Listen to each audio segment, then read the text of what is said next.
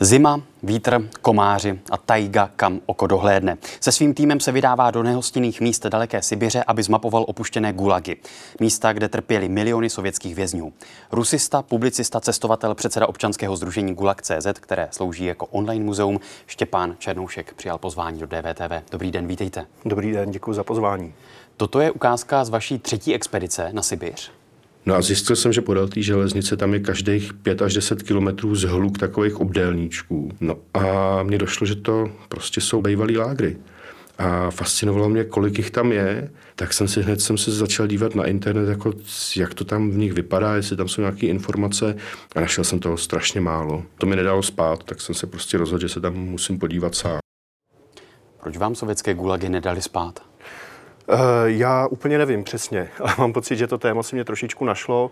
Eh, já jsem do Ruska jezdil už od roku 94 pravidelně.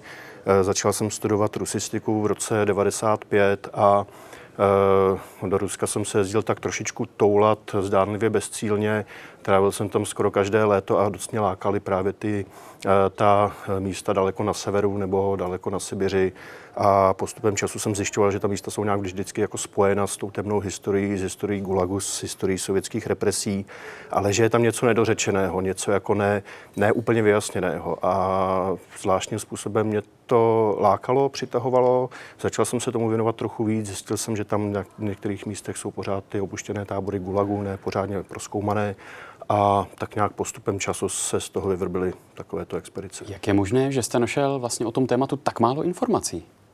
Ono to nebylo tak, že bych o tom nenašel jako žádné informace, nebo o tom Gulagu. Vlastně ono eh, bylo vydáno poměrně dost knížek, jak v Rusku, tak i, tak i v Evropě. Eh, nemám na mysli jenom soustrový Gulag od Alexandra Solženicina, ale i potom v 90. letech, v 2000 vyšlo spoustu knížek o Gulagu, o sovětských represích eh, přímo v Rusku. Združení Memorial vydalo spoustu, spoustu knih, vydávalo seznamy těch persekovaných. Takže informace nějaké byly, ale nebylo moc informací přímo vlastně o těch místech třeba bývalých táborů Gulagu o tom, jak vypadaly, jak, jak ty lágry vypadaly. A to, že dodnes se tam nacházejí opuštěné tábory v poměrně dost zachovalém stavu, tak to byla informace, o které jsem trochu věděl, ale opravdu před těma 10-12 lety toho na internetu o tom moc nebylo. Liší se ty představy právě třeba od Solženicina a z médií, od té reality, od toho, jak to pak na tom místě vypadá, když jste začal ta místa proskoumávat? Já si myslím, že ani ne, eh, že se to jako neliší od té reality. Nebo když, když čtete ty knihy, čtete Solžnicina, čtete Varla Mašalamova, kolimské povídky, tak máte nějakou představu o těch táborech Gulagu. A když pak přijdete na ta místa a vidíte ty palandy, jmenovky vězňů, osnatý drát, eh, strážní věže, tak eh, je to jako něco, co vás nepřekvapí, že tam je, ale překvapí vás vlastně jako, že to tam je pořád v tak v relativně dobrém stavu a moc se o tom neví. To je něco, jako kdyby lidi četli o holokaustu, o osvětimi, eh, ale nikdy by nemohli eh, zavítat na, eh, přímo na ta místa do, do, těch, do těch bývalých táborů. Čili jsou to taková zapomenutá místa?